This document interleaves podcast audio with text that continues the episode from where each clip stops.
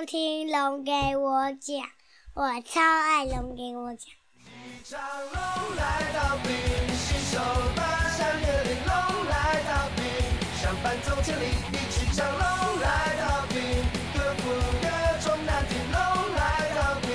我龙骄傲团结无敌，龙来到冰。哦耶！欢迎来到龙华共龙给我讲第三十七集，我是思文。哇，好久不见，诶，有两三个礼拜了呵呵。好，那欢迎来到我们今天这个季后单元哦，叫做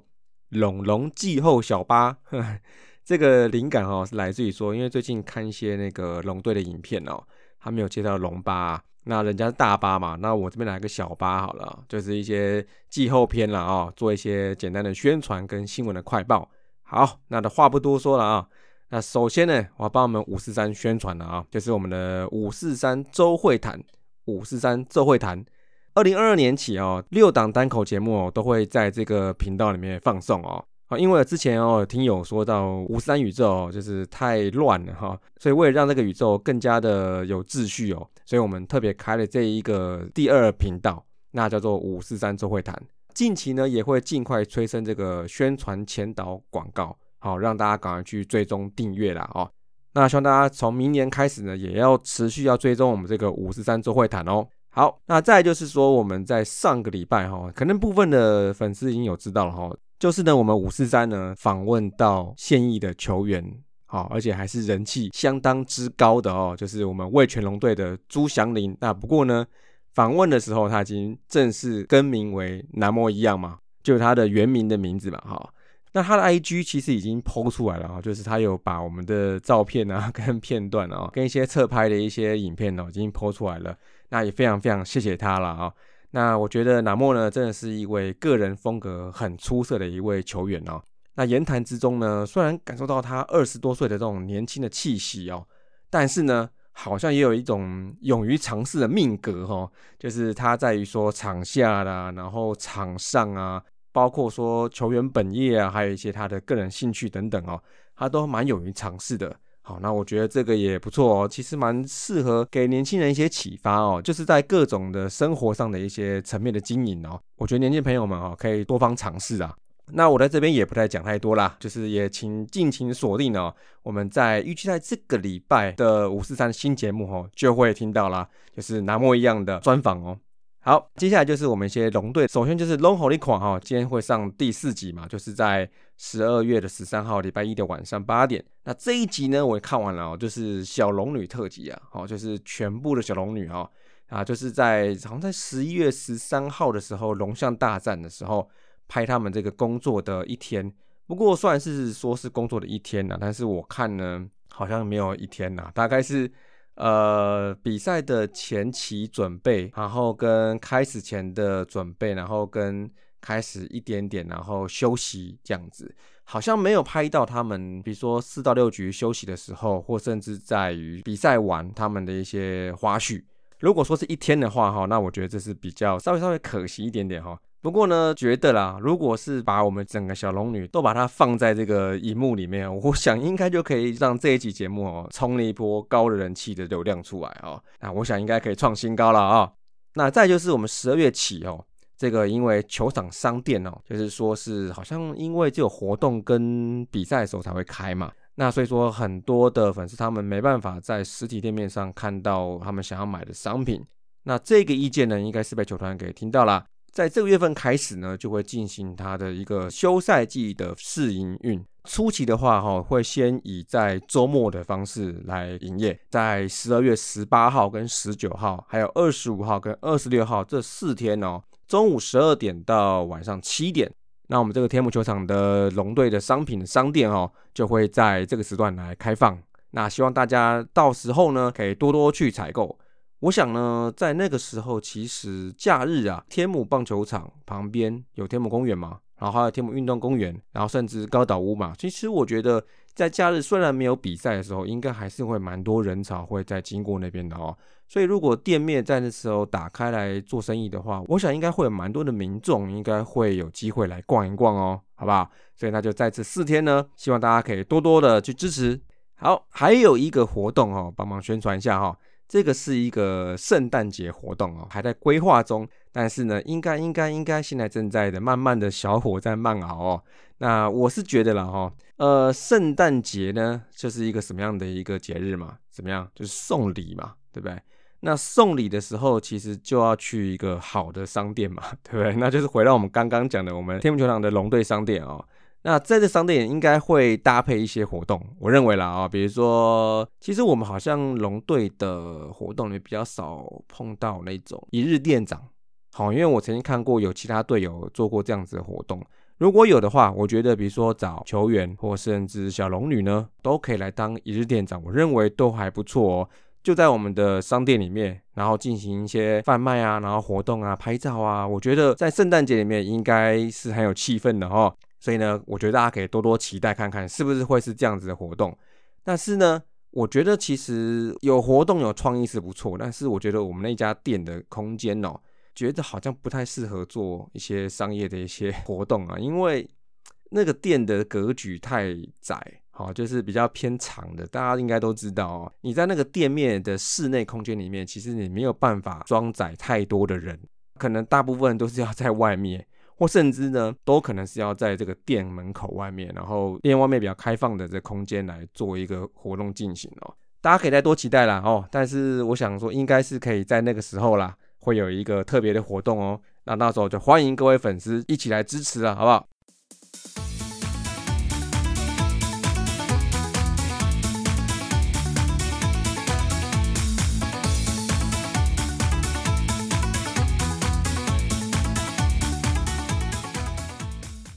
好，那我们接下来就是两则新闻啊。录音时间十二月十三号，今天下午嘛，公布了一个太棒振奋消息啊，中职三十二年的金手套得主啊。那我们在上个礼拜的五十三节目里面就有预测嘛，那我想当然耳啊，我当然是要预测我们的郭天信得奖了嘛。果不其然嘞，在今天的名单里面就看到了郭天信的名字啦。所以我们这次要恭喜郭天信，恭喜我们天哥，恭喜我的天啊，耶、yeah! ！那龙队呢，睽违二十二年的这个外野金手套、哦，就在这一刻终于又延续下去了哦。继黄勇教练还有蔡坤祥呢，龙队史上第三位拿到金手套的外野手就是我们郭天信啦。那个人方面，他是史上、哦、第六位以新人之姿就拿他奖项的外野手、哦。那在郭天信之前呢，中职有五位呢，一九九六年的陈该发。二零零七年的潘武雄，二零零九年的詹志尧，二零一零年的张政伟，还有二零一六年的大王王柏荣，就是这五位，同时又是新人，然后又拿下金手套的奖项。第六位呢，就是我们郭天信。那下一步呢，他就是要挑战什么呢？就史上第三位包办新人王跟金手套的外野手咯。前两位啊，就是刚刚在名单里面的零七年的潘武雄跟一六年的王柏荣啊，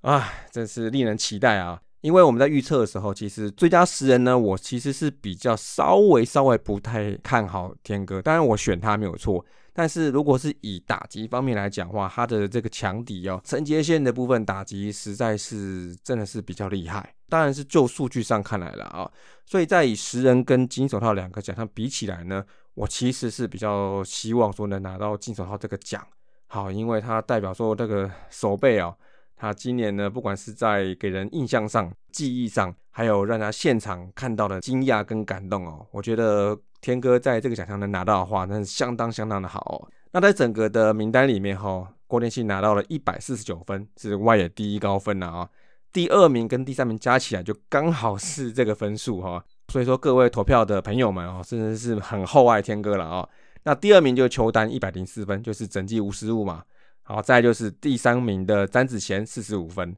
好，那所以说第一、第二是差不多一百分以上，但是第三名以下哈、哦，就是分数看起来有点落差哈、哦。那所以说看起来呢，所有的票源呢 百分之六十 以上都是集中在前两位身上啦。那这边也带下所有的金手套得主啊，投手是郝静，捕手是林岱安，一垒手就是许基宏，二垒手林靖凯，三垒手是王威成，游击手江坤宇，然后再就是邱丹、郭天信跟詹子贤。非常非常恭喜这九位选手啊，那尤其是我们的郭天信天哥啦哦，这个奖项拿到呢，真的对我们这个小龙们哦，算是真的一个蛮大的士气振奋哦，因为呢还是有可能的嘛，对不对？不要说因为第一年打好像战绩最后一名，那但是呢只要是努力啊肯拼啊，还是有机会可以达到这个境界嘛，对不对？那非常恭喜天哥咯，希望过几天的最佳十人还有新人王啊，都有办法能听到他的名字，好不好？加油！那再来就是哈、哦，今天看到一个新闻哦，洋将新闻哦。那新闻上是有说到，是已经有谈定两位选手哦。第一位就是刚龙，好、哦，这个老朋友啦。这个一周前我记得新闻上是说最有机会的哦。那果然看来竞争者是比较少一点哈、哦。那新闻上都已经写到有签订啊，还是谈定，其实就是这样。因为一般来讲，在这个可能涉及一些商业的隐私啊、哦、商业机密，可能避免一些恶性的竞价哈、哦。所以说在新闻上面通常都会写得比较保守。那但是呢？只要你看到像一些我的观察啦、哦，像是签订啊、谈定啊，或是接近啊，有这种字眼的话，基本上呢，那这个消息的准确度呢，就会比还在谈啊、还不确定啊，或者还在接触啊这种的话，就是更有把握性了。那刚刚说是两位嘛，那一位是刚龙嘛，那另外一位就是洋炮啦。那最洋炮叫做 Nash 哦，他是五夺介绍的哦，这个真的是劳工之耻哦。球员丢得不错算了，然后还要兼球探兼经纪哦，事情真的很多哈、哦。好，那这位 Nash 啊，还没有正式的公布合约还是怎么样的加盟，但是他已经有这样子签订的这样新闻出来之后哦，其实我觉得应该应该是差不太多了啦哈、哦。那个人也希望说是能尽快能把洋将找到位，其实也因应说国外的疫情的部分，还有本土的疫情控制的部分，有可能还是有很多的变数。所以说到今年其实大家都已经有一些经验了嘛，所以说我认为赶快把洋将找到的话应该会是比较好的。好，那我们稍微来简单介绍一下 Nash 啊、哦，全名啊 Telvin Nash 好，他是美国人，那他是在二零零九年开始进入小联盟体系哦，那一开始是在休斯顿太空人队，在这些年的奋斗之下，他其实在新人 E A 啊、短期 E A 啊，还有 E A、二A 这样子去游走哦。那一开始的时候，他其实是外野手身份，那像左外野手啊，后来有些手右外野手都是角落啦啊、哦。那在一三年、一四年起就开始练手一垒，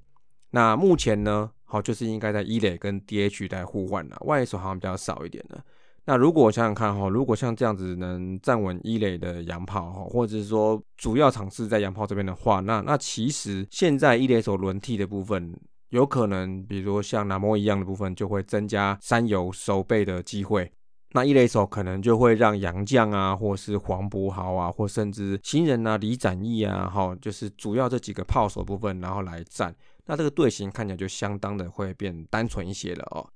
那内许啊，就是在这么多年的一个奋斗之下，但是好像还没有好的成绩出来哦。大概就是在二 A 的上上下下这样子。最后呢，就是在二零一七年的时候，他开始就是到独立联盟去打球啦，主要都是在约克革命队。York Revolution，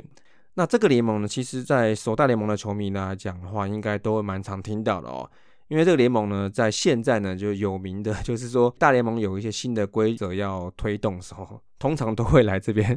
先做实验哦。那所以说，这个联盟好像看起来就是一个新的规则的一个实验室哦。那不过这个联盟其实它已经打很久了、哦，那其实以前呢也不乏有一些我们曾经听过的一些球员。在来中职前是在这边打的，而且打得还不错哦。那我查了一下哦，就是有罗莉啊，当时他来之前呢、哦，屠杀这个联盟呢、啊。再还有一位就是向明应该比较熟悉的麦格伦呢、啊。那麦格伦来台之前，他也是在这边拿三冠王啊、哦。那这个联盟呢，一般是评估是在 二A 到三A 的水准，但是也有人说是高阶 一A 到一A 左右哈、哦。其实高高低低的，其实大家说也说不准啊、哦。那 Nash 呢，大概就是在二零一五年的时候，他那时候还转到芝加哥白袜队的体系去打的时候，然后就在这个联盟，然后来来去去的哦。那就是从二零一七年开始，他比较常态的出现在这边了啊。那基本上就从一七年开始，他就基本上是没有再回到小联盟的体系了。那在一七年开始，他打了三个球季，主要哈就是在约克革命队。他尤其是被人家提到，就是在一九年的球季哦。那这也就是说，叶总那时候在一开始，在上个礼拜啊、哦，在受访的时候提到这位可能的洋将的时候，他是提到他这个提示嘛，就是曾经在独立联盟打过四十轰，那就是一九年这个球季哦。这个球季哦，他好像获得了最有价值球员呢，因为他的表现实在是太猛了，就是打击率两成九四，上垒率四成二三，长打率 零点六二三， O P S 一点零四六。在这一年还打了四十一支全垒打，一百分打点哦，哦，那所以说这个成绩基本上就是屠杀啦。当然这这个联盟的强度，就我刚讲的嘛，可能 二 A、一 A、高阶 一 A 这样子哈，你能在这个联盟能打出一些好的成绩的话，还是有可能会被看见的。但是呢，这个情况好像没有发生在 Nash 身上哦，因为在隔年开始呢，他不但没有留在美国打，他去哪了呢？他来到了日本哦，那就是在日本的独立联盟打球哦，所以这看起来他好像早有到亚洲打球的这种心理准备哦，这个生涯规划还蛮特别的哦。那他在二十九岁的这一年哦，二零二零年哦，他就来到了日本的棒球挑战联盟，好，在富山 G R N 雷鸟队。好，那这个球队也是有些跟宗旨有关系，就是在二零一零年的时候，曾经有一位总教练哦，就是我们象迷很熟悉的横田久则哦，在这边执教过哦。那不过呢，这个球队也是蛮妙的哦，因为在二零二一年的季末，这个球队他就不爽那个联盟的运作方式，好像是说，因为这个联盟本来有十二队，大概有七到八队是属于在日本东部的一个球队，那其他的就是比较偏远，比如说像这个富山就是在北边的球队。那就有四支球队他们不太爽这个联盟资源可能没有办法平均分配，然后比较过于集中在某八支东部球队那边哦，所以说这四支球队就不爽了，没送跳出去自己组个联盟哦。那 Nash 呢，他就是在二零二一年他七月的时候，他还是在棒球挑战联盟打球啊，但是他在七月的时候转到了神奈川未来之梦球队，那也就是他现在 I G 上面比较近期的照片的穿的球衣嘛，也好一件是黄色然后跟淡紫色的一个球衣，我觉得蛮漂亮的，还不错。那在这两年他其实打的也是可以啦，不错，欸，不能这么讲，应该是非常非常好哦。他三围平均是三四七哦，哦不是三四五 三四七哦， O P S 就是一或甚至 一点一 以上了哦，这个其实是蛮 switch outcome 的感觉的球员哦，因为他这两个球季打下来哦，三振率跟保送率都 百分之十七 多耶，那这个三振呃 百分之十七 其实算 OK， 但是这个保送哦 百分之十七 这个吓死人的多哦，所以他感觉上他打席里面不是三振就是保送，然后再就全垒打或长打嘛。不过他蛮妙的是他打击率也没有很低哦，他两年的打击率平均有三成三二耶，然后各打出十三支全垒打，然后长打率更恐怖哦，都是在 零点七 以上，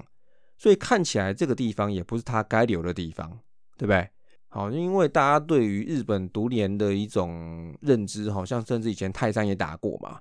好，那那个强度，坦白讲哦，好像就不算是一个偏职业等级的一个联盟啦。虽然有很多职业球员，比如说哦，我记得像田纯一，他好像也在独联有待过嘛。就算是一个没有职棒球队要的球员，然后稍微待一下的栖身之地，等待机会的地方啦。哦。但是呢，看起来 Nash 在这个联盟哦，也没什么好再说的，应该就是他就是在这边屠杀这个联盟的投手啦。好，那守备部分看起来就是在一垒手跟 D H 在换。好，那他二零二一年他有四十三场的出赛，好，那里面有十七场守备，所以二十六场是打 D H 啦。好，那看起来这个功能性其实是不及小贺啦。但如果呢，他的守备的位置其实能单纯一点的话，嗯，也不是不好。好，我觉得就像刚刚前面讲的，就是让本土野手的方向哦，就会更加更加清楚了嘛，对吧？好，那看起来呢，新闻长是基本上已经敲定了。我想呢，Nash明年加入龙队的这个事情哦，基本上算是蛮 OK 的，算是蛮确定的啦哦。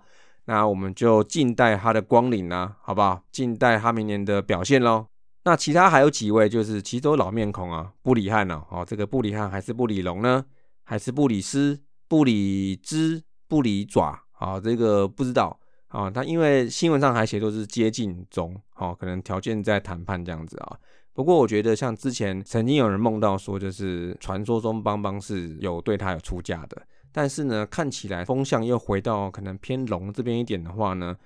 我在想有可能是有出价的球队，可能价码是大家差不多的哦。因为我觉得如果有一个很大的阶梯的话，那应该不会太难选。那不过这都是梦到的啦，还没有很准确的消息，甚至包括吴多啦、田的纯一啦，这些都还是在谈之中哦。那都老面孔啦，但我觉得也不错，因为我觉得老面孔来讲的话，大家有一份革命情感嘛。而且我认为呢，对龙队来讲哦，现在的这个阶段哦，始终不是要去用高价去进逐高等级洋将的时候，现在主要还是要让洋将的阵容比较稳定一点，然后大家比较熟悉嘛。那主要呢，还是要把我们的本土这个主体去练起来，去练好。所以那像甚至之前还讲科科诺啊、科西诺哈、啊，好像还有机会谈。好、哦，这个我认为可能是一个备用选项啦。再来呢，就是小贺呢，那看起来没有在这名单里面啦。那上礼拜的新闻里面，叶总也讲过说比较明确哈，这个因为他的伤势的部分哦，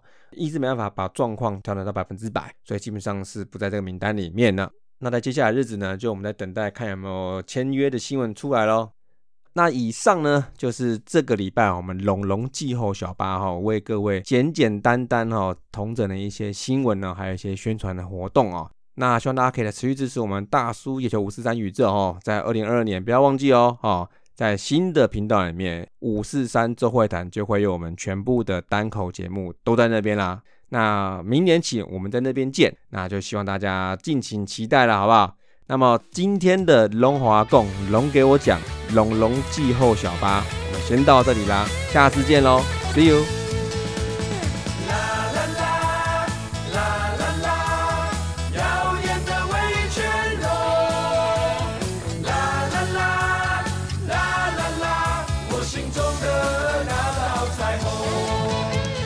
See you。I'm